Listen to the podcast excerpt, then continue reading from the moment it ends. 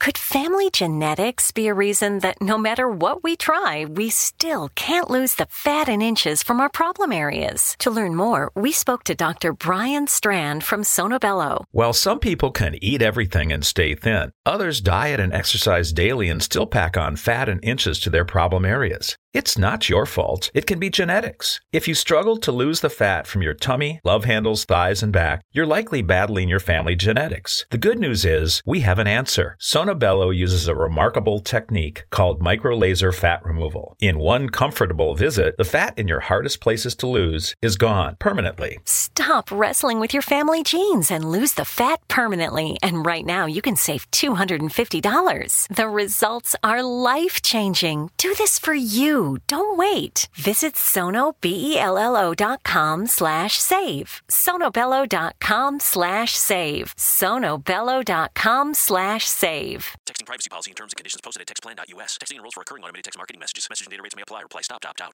The pandemic has been hard on all our kids. New studies show more than 1 in 3 children who started school in the pandemic now need intensive reading help. Here's the good news. Your child can be reading in just 30 days, guaranteed, with Hooked on Phonics. My first grader was behind in reading, and this program has made a huge difference. She's now reading above grade level. I use it for my kids' nightly reading for school. We love it, and it's super easy and quick to do. My kid, who just turned 4 years old and has been using the program since January of this year, can now read. Thank you so much, Hooked on Phonics. Even if your child has been struggling, Hooked on Phonics will teach your child to read in just 30 days, guaranteed. And right now, you can get started for just $1. Text the word KID to 323232 right now. It's fast and easy. Text KID to 323232 and teach your child to read in just 30 days, guaranteed. Text the word KID to 323232. Text KID to 323232.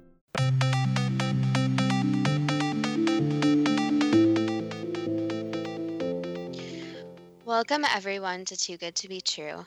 Thank you for taking the time to listen. The subject of today's show is deaths of victims seemingly from nowhere. Before we start getting into details, let's just briefly talk about psychic insight and how we apply it. We choose a subject, then research it, and based on that research, we determine what we think needs to be explained by creating a series of questions. Then Justina provides psychic insight to answer those questions. The psychic insight is narrated towards the end of the show. Accepting the psychic insight is a question of individual belief. Now let's go through the disclaimers. Here are the disclaimers. Neither of us claim to have any expertise in any subjects that we discuss. We relate information we find through research and the psychic insight. We are always delighted to hear from the listeners. The show only lasts an hour. We don't have the time to present exhaustive research on any topic. This means that there will be information that we miss. We want to provide a basis for the psychic insight. We don't care if the theory turns out too good to be true, as the show name suggests. We are only interested in finding out more of the truth about topics. Spirit can only relate insight that is appropriate for our time and history. Free will cannot be affected. Only comments that are appropriate for our time can be given through the psychic insight. Much of the subject matter in shows may have already been covered many times in other media. We want to look into subjects in a new, different way and be thought-provoking. We are not good with pronouncing names. We apologize. Neither of us have any particular knowledge of police work or forensic science. If we have misstated anything, we apologize. And as we are talking about people who have died, we want to pay our utmost respect to all of them. If we offend anyone for any reason in discussing these strange cases, we certainly apologize. The subject today is people who have died in strange or unique circumstances, with no one having come forward to identify who has died. We're going to discuss 4 cases: the Isdal Woman, the Somerton Man, Bella in the Witch Elm, and Little Lord Fauntleroy. This was your idea. How did you come up with it? I was always interested in the story of the Isdal Woman and found some other unsolved mysteries where the dead were never identified. The body of the Isdal Woman was found in the Isdalen Valley in Bergen, Norway in November of 1970. Here's part of a Wikipedia article, quote, "An autopsy concluded the woman died from phenol and carbon monoxide poisoning. Analysis of her blood showed that she had consumed at least 50 sleeping pills. Her face had been burned and was unrecognizable. Her neck was bruised, possibly by a blow. Her teeth indicated she had been to a dentist in the Far East, Central Southern Europe, or South America. Police immediately launched a full-scale investigation. Composite sketches based on witness descriptions and analysis of her body were published in the Norwegian media and circulated in many countries via Interpol. They found two suitcases belonging to the woman at an NSB railway station in Bergen. In the lining of one, police discovered 500 Deutsche Mark.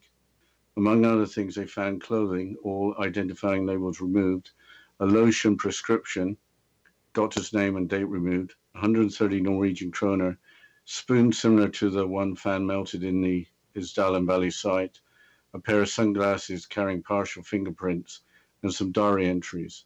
Police later concluded the entries were coded dates of places the woman had visited. An unusual dress was found as well. From that, police determined the woman had somewhat provocative style, marked by Italian taste. An Italian photographer's postcard was found in the woman's luggage. When police spoke with him, he said he'd given a similar woman a lift to the Hotel Alexandra in Fløyen. He said he also had dinner with her. The woman told him she was from a small town north of Johannesburg, South Africa, and she had 6 months to see Norway's most beautiful places. The police checking the woman that a photographer named in South Africa, and she was not reported missing. Thus, this line of inquiry went nowhere. Police learned the Isdal woman had travelled around Norway and Europe with at least 8 false passports. While authorities eventually concluded she had committed suicide, others believe there is evidence that she was murdered.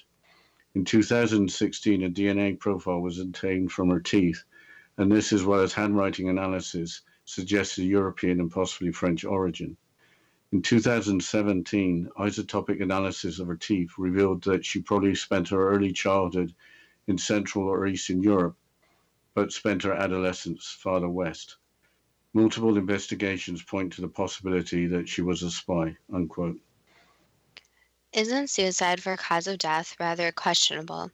A blow to the neck, if self-inflicted, seems odd. Also, how did the face become burned and unrecognizable? She was found face down in what looked to be a campfire. There were 2 empty bottles smelling of gasoline found near the body. One source states that her fingerprints had been removed by sandpaper. How old was she when she died?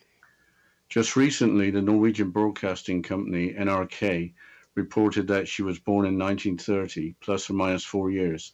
So in 1970, she would have been about 40 years old. NRK also reported that she put her age at 28 when registering at a hotel. Was anything later discovered? There was an eyewitness who claimed he saw the woman just days before her body was discovered, but his account took 35 years to become public. Here's more from the Wikipedia article. Quote, in 2005, a Bergen resident who was 26 in 1970 told a local newspaper that after seeing the sketch circulated, he had suspected the dead woman was the woman he had seen 5 days before the body was found when he was hiking on the hillside at Fløyen. He was dressed lightly for the city rather than a hike. She was dressed lightly for the city rather than a hike and was with 2 men wearing coats who looked southern. She seemed about to say something, but they stopped her. He went to someone he knew at the police to report this, but was told to forget about it. Therefore, neither his name nor his alleged sighting was recorded anywhere back then, unquote. Fløyen is a mountain community near Bergen. With that, what is your next story of a dead person, apparently from nowhere? The Somerton Man, a story from Adelaide, South Australia. Here's part of an article from the Australian ABC website from January of this year. Quote, in 1948, the deceased man found on Somerton Beach quickly became known as the Somerton Man. He was well-built, clean-shaven, and found nicely dressed in a suit and tie. He had no real belongings on him, no identification, and the tags on his clothes had been removed. But police later discovered a secret pocket in the waistband of the man's pants. Inside, they found a piece of paper rolled tightly bearing the words, Tamam Shud. This phrase appears at the end of the Rubaiyat of Omar Khayyam, an 11th century book of Persian poems. And when translated, the words mean the end or finished. In the weeks following this discovery, a businessman came forward with a copy of the Rubaiyat. He claimed it had been thrown into his car through an open window, and when police turned to the back of the book, they found the final page, where the words Tamam Shud should have been torn out. More intriguing, though, was the writing on the back cover of the book. 5 lines of letters and at least 1 phone number. The letters couldn't be decoded, but the telephone number led police to the doorstep of a young nurse. Did she know who the Somerton Man was? Despite now being buried, a plaster cast of the Somerton Man's body had been made. When the nurse was asked to identify it, she looked like she was going to faint, but she denied ever knowing the man. At the time, police felt sure the nurse knew more, but without evidence of motive, no more leads and no real suspects in the frame, his death was declared a suicide and the case went cold. The nurse asked for a name to be scratched from the case file, and with murder ruled out, the police had no choice but to comply, unquote. Besides being ruled a suicide, what was the exact cause of death? Here's a quote from Wikipedia. Quote, the autopsy showed that the man's last meal was a pasty eaten 3 to 4 hours before death, but tests failed to reveal any foreign substance in the body. The pathologist, Dr. Dwyer, concluded, I am quite convinced the death could not have been natural. The poison I suggested was a barbiturate or soluble hypnotic. Although poisoning remained a prime suspicion, the pasty was not believed to be the source of the poison, unquote.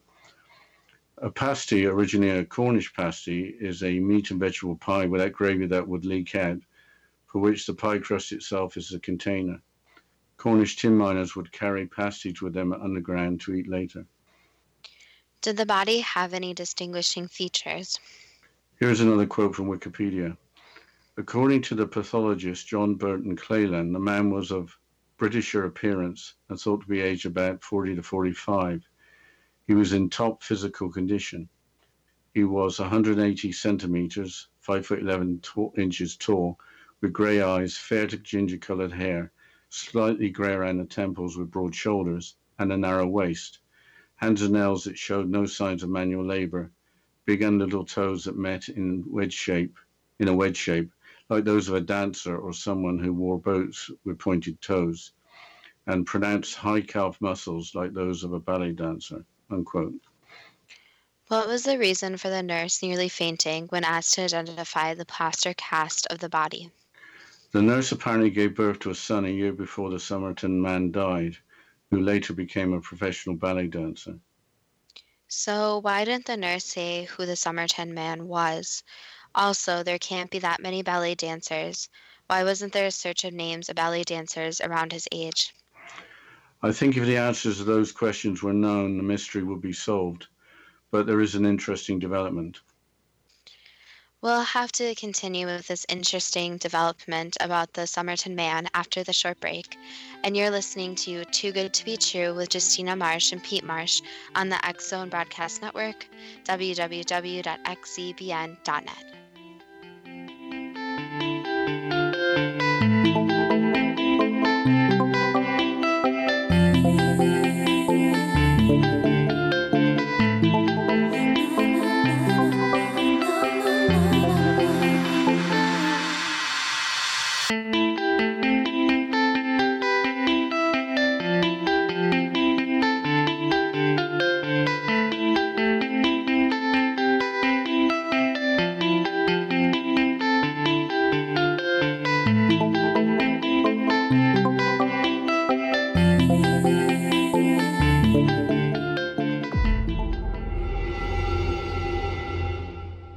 A skeptic or a believer, join me, Rob McConnell, as together we'll investigate the world of the paranormal and the science of parapsychology here on the X-Zone Radio TV show on XZBN and the X-Zone TV channel on SimulTV.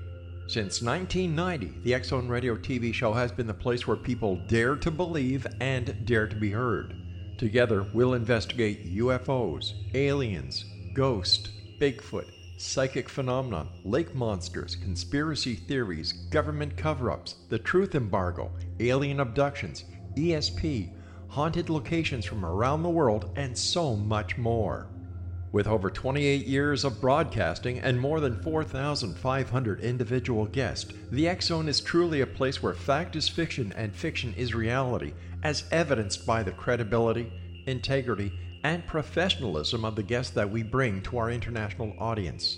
If you have seen a UFO, had a close encounter, seen a ghost, Bigfoot, lake monster, or a story that you would like to share or have investigated, contact me, Rob McConnell, by sending me your email to xzone@xzoneradiotv.com, or you can call toll-free 1-800-610-7035, extension 143, and on Skype, X-Zone Radio TV. For more information on the X-Zone Radio TV show with yours truly, Rob McConnell, visit www.xzoneradiotv.com or www.xzonetvchannel.com or simultv.com and xzbn.net. Until next we meet here in the X-Zone from our broadcast center and studios in Hamilton, Ontario, Canada, always remember, X-Zone Nation, keep your eyes to the sky and your heart in the light.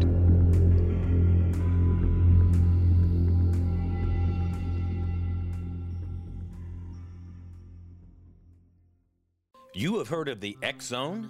Now watch it on SimulTV, plus 500 video games, live TV channels, free video on demand, worldwide, and more. Does this sound like tomorrow's television? Well, it is, but you can have it today, right now. It is SimulTV. SimulTV offers what the others only wish they could provide. 15 exclusive channels like X-Zone, Sci-Fi, and Horror. We are worldwide. No other provider offers that. 500 built-in video games. No need to have an extra expensive system. We have them included. Free video on demand. Live streaming events from around the world. Interactive online network and much more.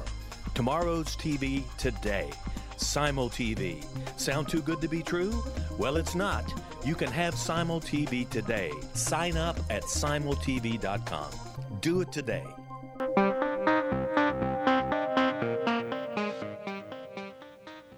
Welcome back to Too Good To Be True, and before the break we were discussing the Somerton Man and the mysterious death.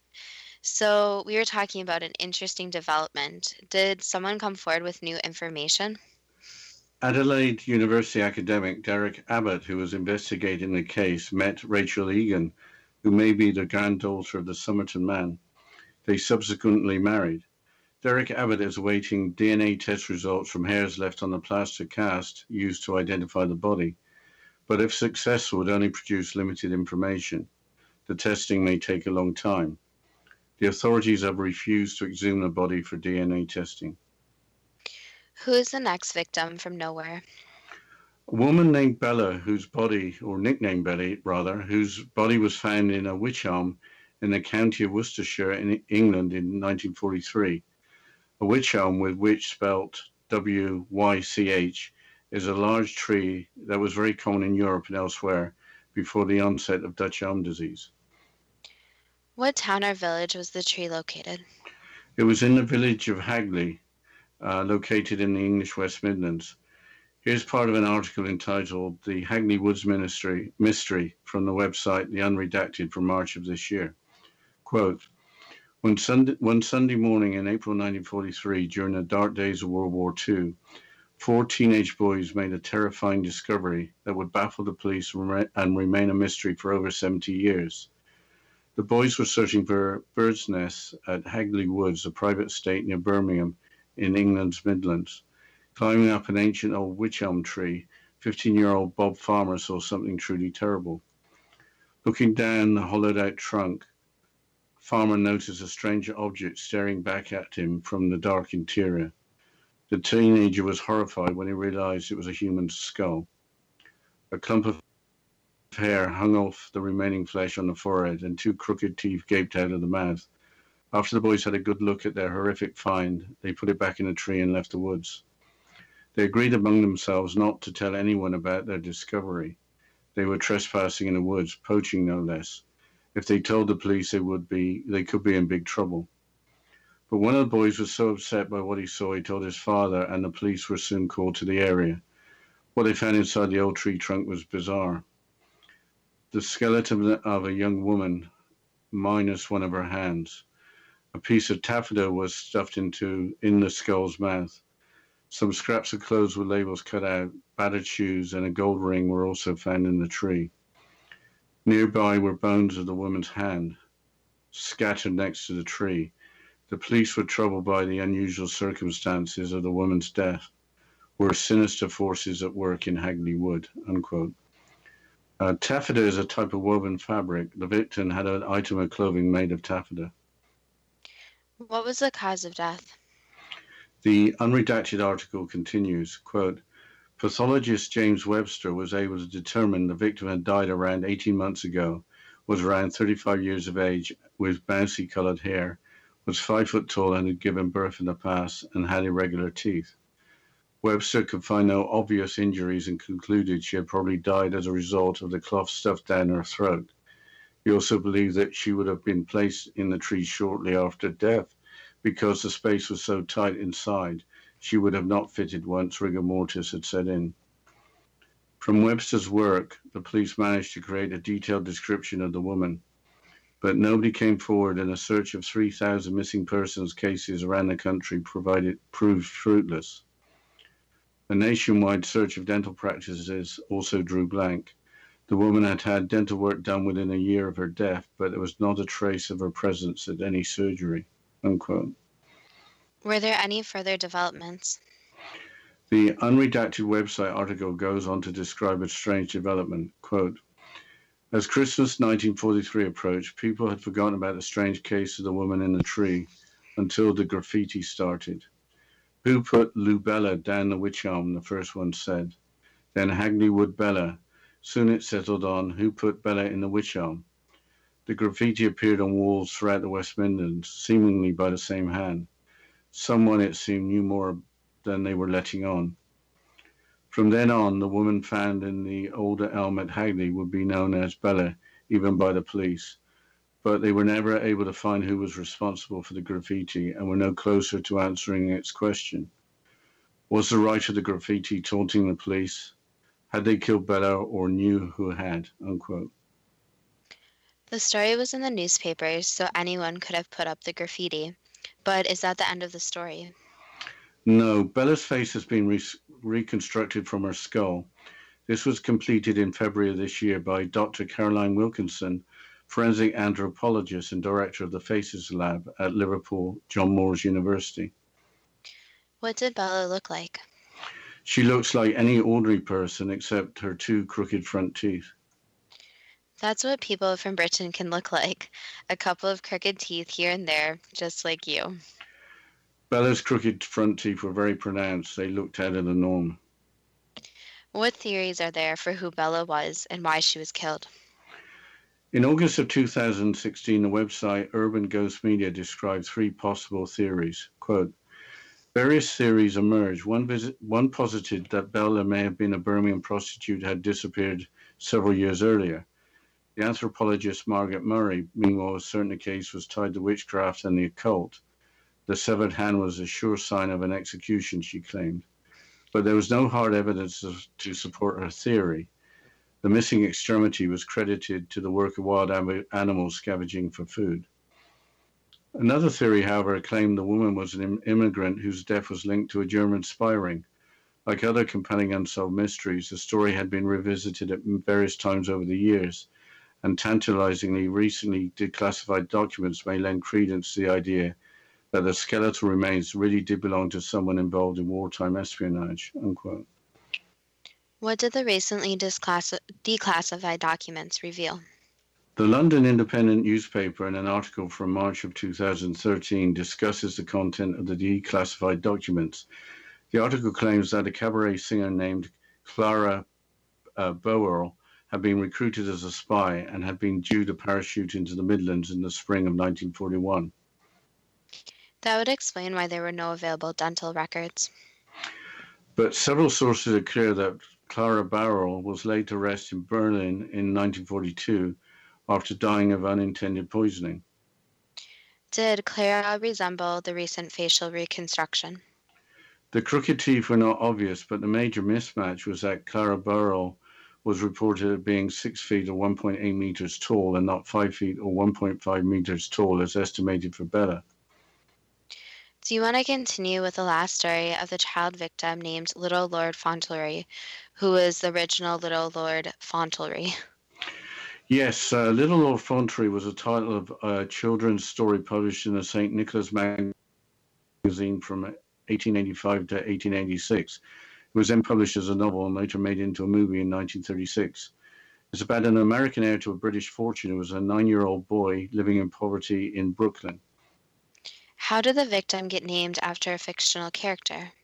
I think it was his age and the way he was dressed. Here's a quote from Wikipedia. Quote, on March 8, 1921, the remains of a boy were found floating in a pond near the O'Loughlin Stone Company in Waukesha County, Wisconsin. Authorities estimated he was between 5 and 7 years old. He had blonde hair, brown eyes, and a tooth missing from his lower jaw. He had been struck with a blunt instrument. The boy could have been in the water for several months. He was dressed in a grey sweater, Munsing underwear, black stockings, a blouse, and leather shoes. The clothing quality suggested the child was from an affluent family. Police displayed his body at a local funeral home, trying to identify him, but no one claimed the body. The boy was buried on March the 17th, 1921, unquote. Munsing is a brand name still in use. What other information is available about the sad discovery? The website The Lineup, in an article from 2017, provides a detailed account of the aftermath of finding the body. Here's part of the article, quote, detectives tried to determine how long the body had lain in the quarry. Their estimates range from a few days to 6 months.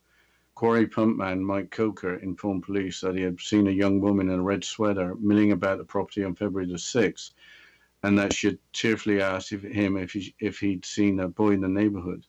Coker further stated that the woman then joined a male acquaintance and peered into the quarry before driving off in the car, unquote. That was about a month before the body was found. Were there other developments? Yes, again from the website The Lineup, quote, police received a small break in the form of David Dobrik, owner of the Liberty Department store. Dobrik claimed to be certain that the victim's clothing had been sold in this store during a sale that past January.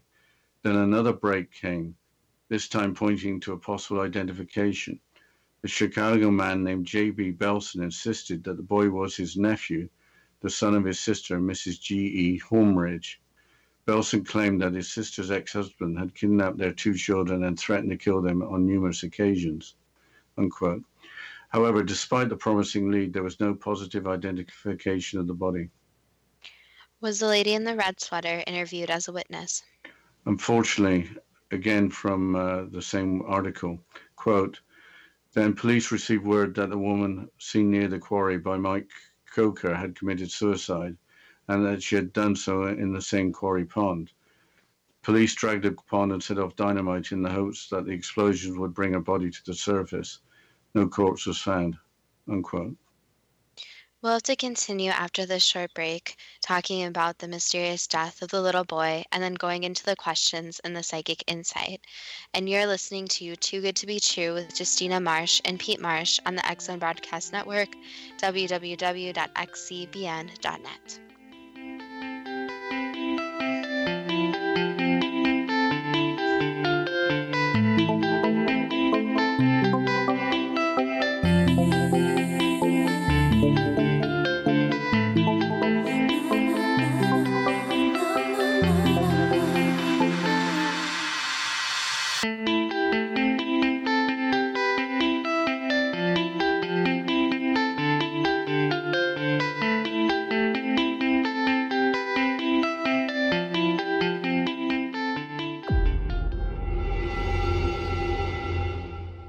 A skeptic or a believer, join me, Rob McConnell, as together we'll investigate the world of the paranormal and the science of parapsychology here on the X-Zone Radio TV show on XZBN and the X-Zone TV channel on SimulTV.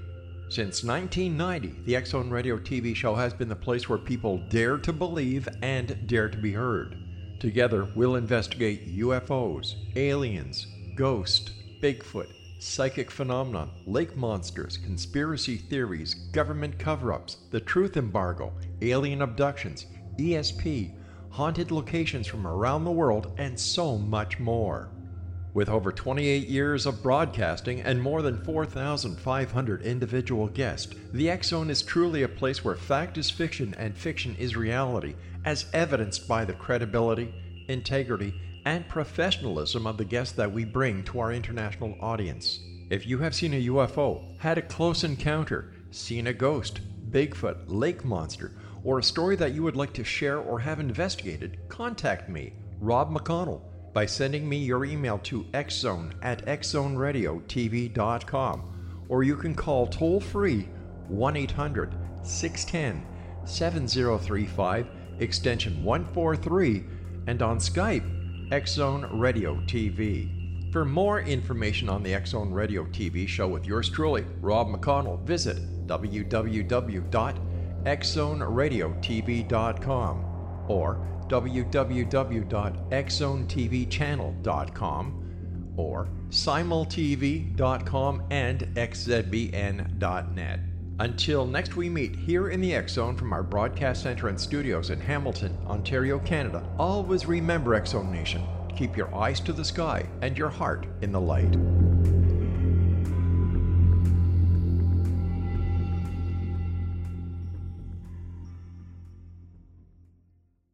You have heard of the X-Zone? Now watch it on SimulTV, plus 500 video games, live TV channels, free video on demand, worldwide, and more. Does this sound like tomorrow's television? Well, it is, but you can have it today, right now. It is SimulTV. SimulTV offers what the others only wish they could provide. 15 exclusive channels like X-Zone, Sci-Fi, and Horror. We are worldwide. No other provider offers that. 500 built-in video games. No need to have an extra expensive system. We have them included. Free video on demand. Live streaming events from around the world. Interactive online network and much more. Tomorrow's TV today. SimulTV. Sound too good to be true? Well, it's not. You can have SimulTV today. Sign up at simultv.com. Do it today. Could family genetics be a reason that no matter what we try, we still can't lose the fat and inches from our problem areas? To learn more, we spoke to Dr. Brian Strand from Sono Bello. While some people can eat everything and stay thin, others diet and exercise daily and still pack on fat and inches to their problem areas. It's not your fault. It can be genetics. If you struggle to lose the fat from your tummy, love handles, thighs, and back, you're likely battling your family genetics. The good news is we have an answer. Sono Bello uses a remarkable technique called microlaser fat removal. In one comfortable visit, the fat in your hardest places to lose is gone permanently. Stop wrestling with your family genes and lose the fat permanently. And right now, you can save $250. The results are life-changing. Do this for you. Don't wait. Visit sonobello.com/save. sonobello.com/save. sonobello.com/save. Welcome back to Too Good To Be True. And before the break, we're discussing the tragic death of the little boy that was found in the pond, Little Lord Fauntleroy. So we were talking about the lady in the red sweater. Have there been any recent updates other than that? The last update to the story was in 1949, once again from the same article. Quote, 28 years later in 1949, a medical examiner from Milwaukee suggested that Little Lord Fauntleroy may have been a boy named Homer LeMay, who had disappeared around the same time. Homer LeMay's father was questioned repeatedly about Homer's disappearance. LeMay claimed that his son was left with a Chicago couple named Norton in 1921, who spirited away to Argentina and later mailed a clipping stating that the abducted boy was killed in an automobile accident. Police followed LeMay's story to South America, but found no proof to validate his claims, unquote. With that unsatisfactory end to the story, it is time for the first question. We'll start with the Isdal woman. Although it seems unlikely, did the Isdal woman commit suicide? No. How did her neck become bruised? Was she struck by a blow? That could be said. Was she forced to consume around 50 sleeping pills? There is some very disturbing situation that she is forced to do something, yes. Was she killed where the body was found? In a similar area. Why wasn't the Isdal woman able to be identified? Because she lived in an area that is very secluded. Was she from a small town north of Johannesburg, South Africa? Yes, she was from a small town. Was that in South Africa? Around that area, yes. It's vague since the different country lines, but approximately. Did she have 6 months to see Norway's most beautiful places? Yes, she was in Norway for a bit. Did the Isdal woman have a European, possibly French origin? Her distant family could be traced back, but not where she grew up, no. Was the Isdal woman a spy? No. How did she end up lying face down in a fire? Basically, she got involved with the wrong crowd of people, and she knew information that she wasn't supposed to. Had her fingerprints been removed by sandpaper? Yes. How old was the Isdal woman when she died? Late 20s. Did an eyewitness see her hiking on the hillside at Fløyen 5 days before her body was found? Yes. Was she dressed lightly for the city rather than for a hike with two men wearing coats who looked southern? She was dressed different, yes, and yes, she was with men. Did the two men prevent her from speaking? They were not really controlling her, but she was being careful. Why did the police reportedly not want the eyewitness's testimony regarding the Isdal woman being sighted with the two men and was told to forget about it? Because eyewitness testimony is very vague, and a lot of memories are usually corrupted when thought back. For example, one might see a red car, and they will state it's a red car, but it's actually a blue car. So the authorities are very careful with the testimony, since they didn't actually believe the person. Why was her body in a condition not to be identified, but left to be found in a public place? Basically, because of the non-identification of that. It didn't matter where the body was disposed of. What was the motive for her murder? The information she knew. So if that information leaked, it would have gotten a group of people in very large trouble, and it was easier to dispose of her than try to deal with that information. Is there anything you could say about what that information was?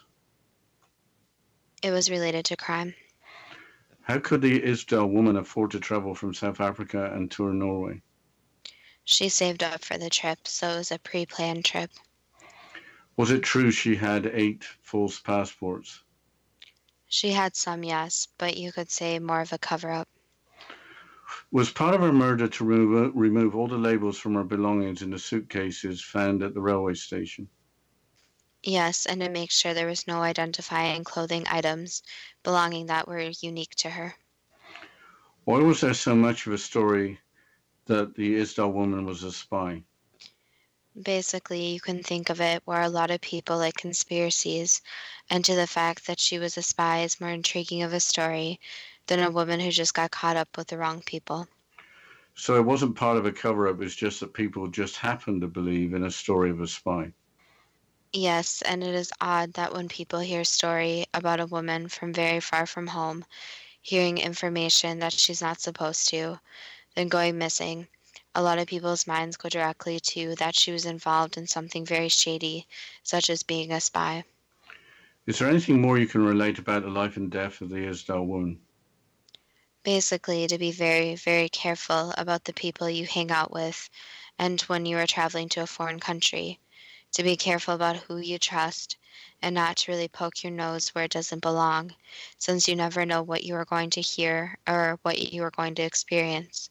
So just to put safety first, always let someone know where you are going, where you're going to be, who are you going with, and to be very, very careful, especially when you are really far from home. Changing subject to the Somerton Man, why was the body smartly dressed and found with no identification, with clothing labels removed?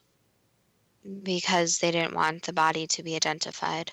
So basically, they removed any traces, since, for example, those labels could possibly have been tracked back to a laundry or to where the more designer clothes were from.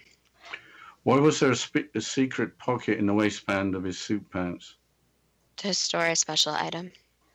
Why was there a piece of paper rolled tightly in the secret pocket with the words Tamam Shud from the Persian poem Rubaiyat of Omar Khayyam, meaning the end or finished? That was planted there. Was a copy of the Rubaiyat of Omar Khayyam with the final page torn out, where the words Tamam should have been, thrown into a car through an open window? Yes. Was there writing on the back cover of the book with 5 lines of letters and at least 1 phone number? It was a code. What was the point of putting the piece of paper in the pocket and then providing the book from where it was torn out? Basically, so that if the information got out, the right people would hear the code. So that was for a certain group of people to basically say that the death was completed. Why didn't a nurse whose phone number was reported as being on the back of the book identify the cast of the body, even though she apparently had a strong reaction to it? Because it was more of a secret relationship, so she didn't want it publicly known that there was anything going on. Was the Somerton Man killed by eating a poisoned pasty or by some other means of poisoning? It was poisoning, yes. Was the poison a barbiturate or soluble hypnotic? It was a mixture, so it was kind of a concoction, but yes. Was the Somerton Man a ballet or other type of dancer by profession? He was involved in the entertainment business, yes. So some dancing, acting, etc., but not just dancing. If the victim was a professional entertainer with presumably some publicity, why wasn't it possible to trace his identity? Basically, because the people who knew him never got the information. So it wasn't big time like Broadway, for example, but more of a small town show where they kind of glanced over the newspapers. So it was hard to trace back. Did the authorities have anything to fear by exhuming the body? No. What was the motive for the murder? Basically a disagreement. So there is some very aggressive behavior between people, and so it was out of anger. What else can you say about the life and death of the Somerton Man? Again, to be very careful in the entertainment in general is a world that a lot of people don't understand, don't know unless they experience it themselves. And this goes into another warning that basically to be careful about who you trust, just like the reoccurring theme. So be careful about watching your food, your drinks, and to basically speak up if something tastes funny or if you see something is put in your drink. And this goes for people who are out and about, just to be very careful about who you trust. And also that a lot of different crime scenes have possible different codes. It's very important to try and crack these codes as quickly as possible so the information can reach more and more people. Changing subject to Bella, whose body was found in a witch elm, was she killed by suffocation with a piece of taffeta being forced into her throat? Yes. Was her body placed in the tree shortly after death? Yes. Why were the bones of one of the hands scattered next to the tree? Basically to make a point. Why had the labels on the body's clothing been removed? Again, like the other murder, basically so the clothing cannot be traced. Had the victim died around 18 months before being found, and was the victim around 35 years of age? The victim only died shortly before being found, so it wasn't as long as that. But the progression of the decomposition was quick because of the weather conditions.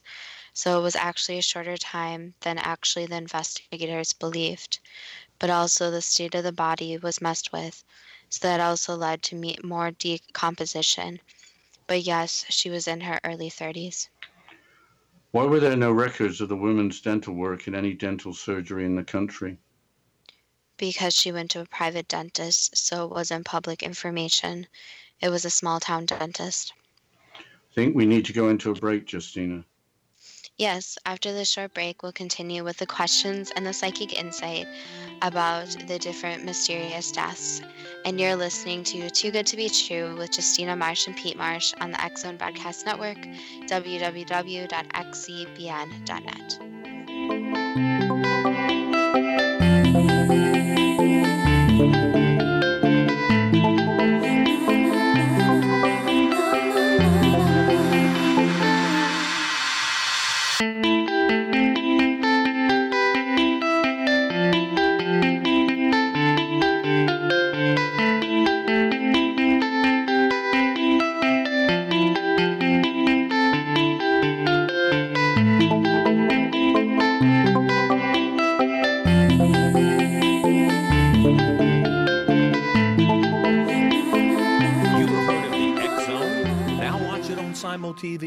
plus 500 video games, live TV channels, free video on demand, worldwide, and more. Does this sound like tomorrow's television? Well, it is, but you can have it today, right now. It is SimulTV. SimulTV offers what the others only wish they could provide. 15 exclusive channels like X-Zone, Sci-Fi, and Horror. We are worldwide. No other provider offers that. 500 built-in video games. No need to have an extra expensive system. We have them included. Free video on demand. Live streaming events from around the world. Interactive online network, and much more. Tomorrow's TV today. SimulTV. Sound too good to be true? Well, it's not. You can have SimulTV today. Sign up at simultv.com. Do it today.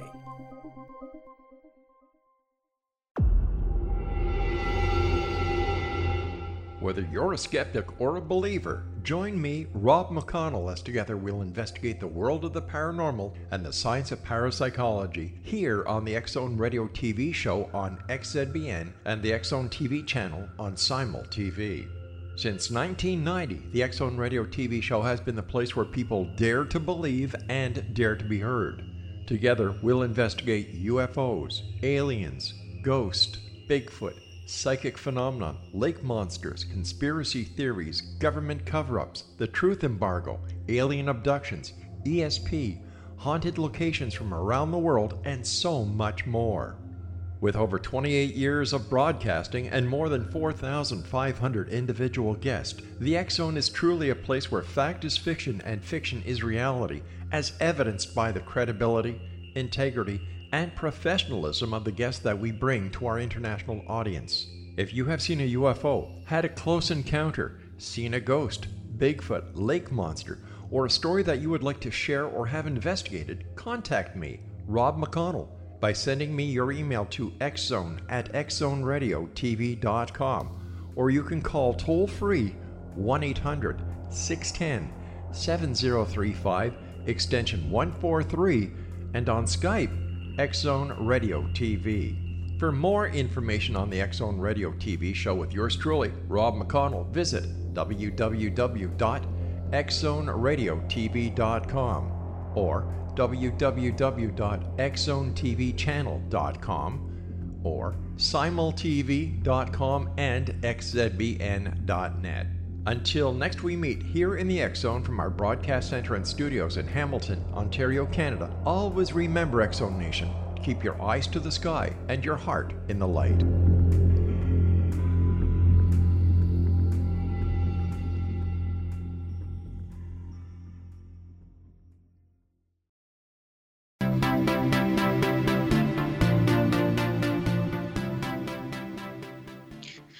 Welcome back to Too Good To Be True, and before the break, we were going through the questions and the psychic insight about mysterious deaths of unidentified people.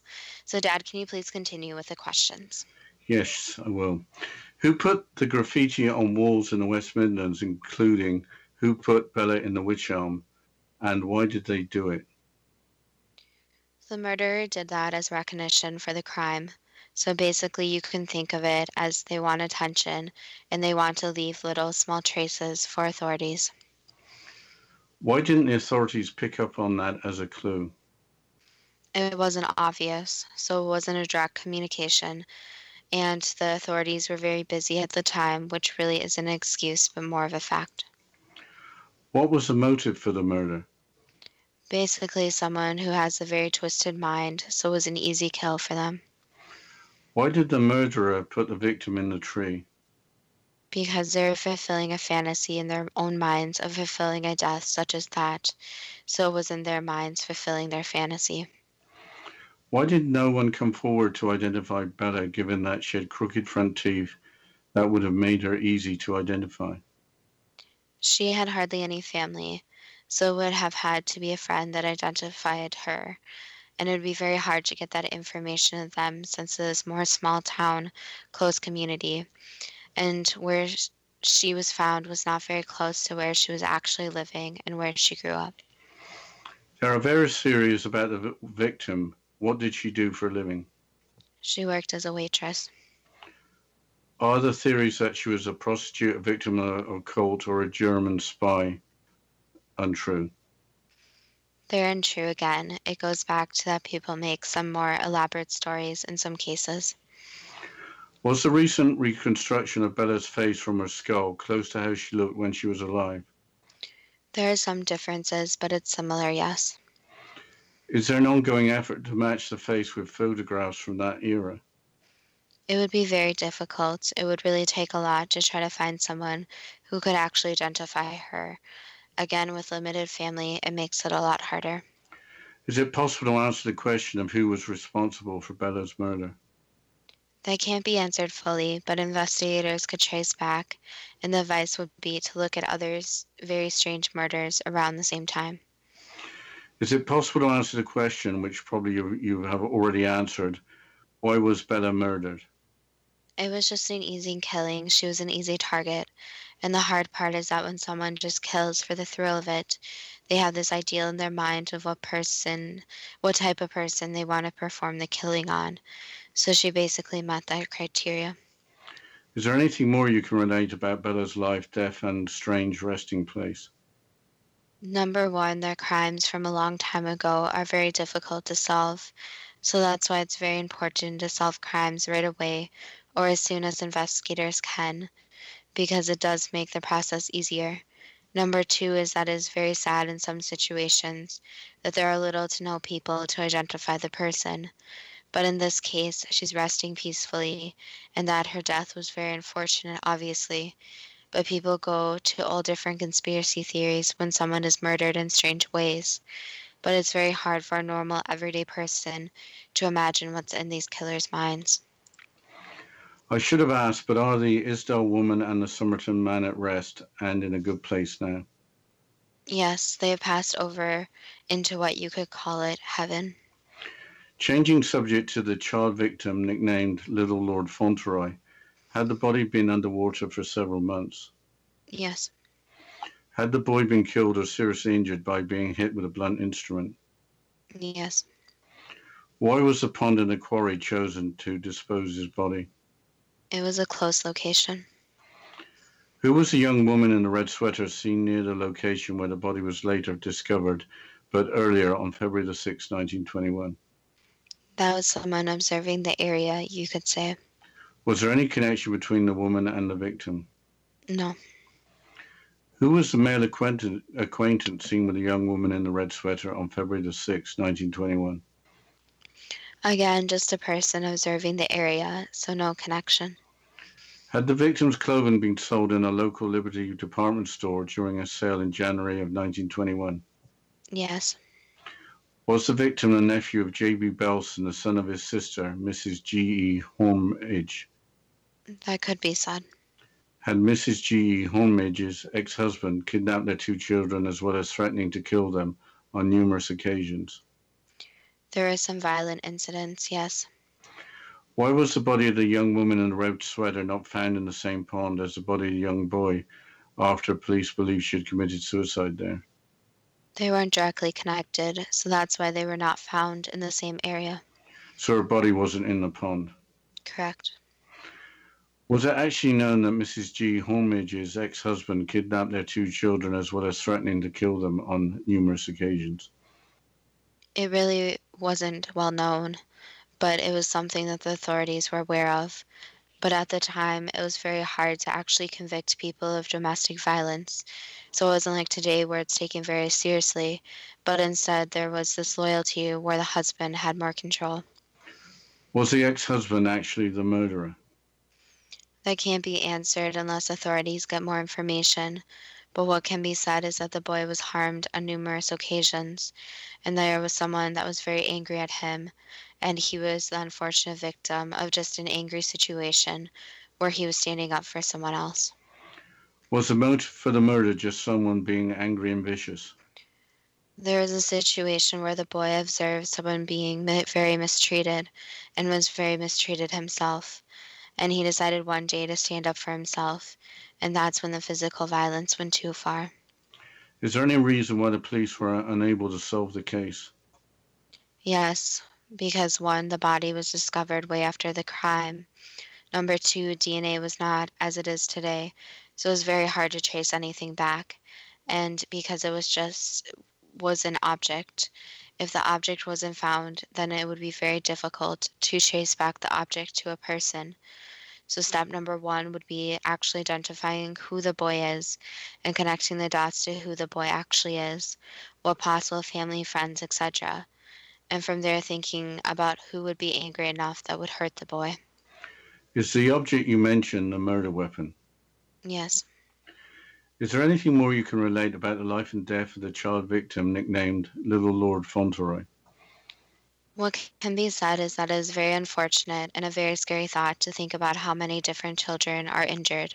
So domestic violence needs to be taken very seriously in any case. And as that was brought up, that's something that needs to be stated, is that it is way more serious today. But if anyone ever saw anyone with injuries, any angry different temperaments, then it needs to be reported. And also that many different kids go missing, and there are many different families that are still waiting for their children to come home. So again, it goes back to trying to be as safe as possible, always watching over the children. And that this is a very sad thought to think about. But there are many undiscovered bodies, not only children but adults, that are still in different waterways. Is the child victim who was nicknamed Little Lord Fauntleroy now at rest? Yes. That was the last answer. Is more information coming out about these unsolved mysteries too good to be true? That depends on what you are prepared to believe. The interesting thing about the Isdal woman and her passports was that she was apparently from the area of South Africa at least. And what I recall in the 70s, was that through apartheid in South Africa, people traveling from that country on South African passports were having a rough time because the rest of the world didn't really approve of that policy of apartheid. So I wouldn't be surprised if there were some false passports used by people from that country. So I was a little bit intrigued why that wasn't sort of in any of the accounts of why she might have had several passports. I think my biggest takeaway and the story that kind of hit me the most was about the little boy, just because it was the only one we discussed that was younger. And I think the point that was made in the psychic insight about how there's many different children who go missing. And I think that's something that people don't think about on an everyday basis, but it's not just adults that they unfortunately die in mysterious ways, but it's also children. I must admit, going into this and looking at the stories, I didn't realize just how, well, of course, murder is sad, but I didn't realize just how sad these cases were, and particularly the last one about the child. Apparently he was murdered when he was standing up for somebody else. So he was a brave little chap, and nobody deserves, certainly not an innocent child, to be treated in that manner. So I don't suppose it's an isolated incident, and I guess in 1921, it was very difficult to prove anything. Yes, I think the one takeaway from this episode was just to be, or try to be, as safe as possible. So always be aware of your surroundings, be aware of who you're around, who you're associating with, be aware of your food and drink, and just kind of have those different safety precautions, because kind of my takeaway is you never know when someone's going to injure someone else. You never know if someone's looking for a victim, and that's a really scary thought. But even today, I think that's something that people need to keep in the back of their minds. Yes, I think you're absolutely correct. Can we ask for more listener suggestions? We're working on one at this moment for a future show. Yes, as always, we love to hear from the listeners, and we appreciate each and every listener. So if you want to give us a suggestion, you can either go to our website at toogoodtobetrue.net, or our Facebook page at Too Good To Be True, with the first two spelled TWO. And as always, thank you so much to the listeners. Again, we appreciate each and every one of you guys. And as always, we'll look forward to next week's show.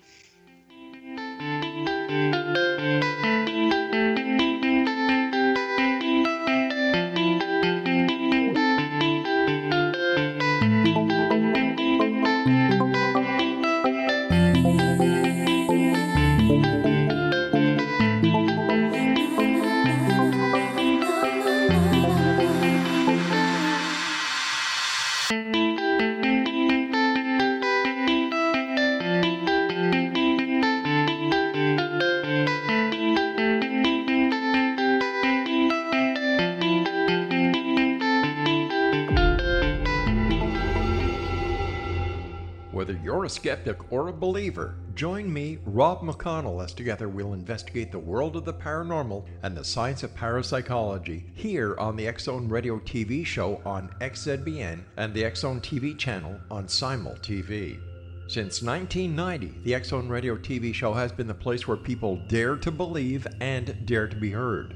Together, we'll investigate UFOs, aliens, ghosts, Bigfoot, psychic phenomenon, lake monsters, conspiracy theories, government cover-ups, the truth embargo, alien abductions, ESP, haunted locations from around the world, and so much more. With over 28 years of broadcasting and more than 4,500 individual guests, the X-Zone is truly a place where fact is fiction and fiction is reality, as evidenced by the credibility, integrity, and professionalism of the guests that we bring to our international audience. If you have seen a UFO, had a close encounter, seen a ghost, Bigfoot, lake monster, or a story that you would like to share or have investigated, contact me, Rob McConnell, by sending me your email to xzone@xzoneradiotv.com, or you can call toll-free 1-800-610-7035, extension 143, and on Skype, X-Zone Radio TV. For more information on the X-Zone Radio TV show with yours truly, Rob McConnell, visit www.xzoneradiotv.com or www.xzonetvchannel.com or simultv.com and xzbn.net. Until next we meet here in the X-Zone from our broadcast center and studios in Hamilton, Ontario, Canada, always remember, X-Zone Nation, keep your eyes to the sky and your heart in the light.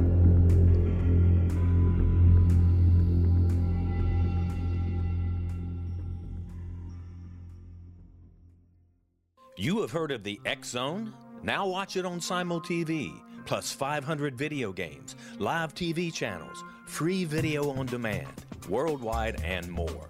Does this sound like tomorrow's television? Well, it is, but you can have it today, right now. It is SimulTV.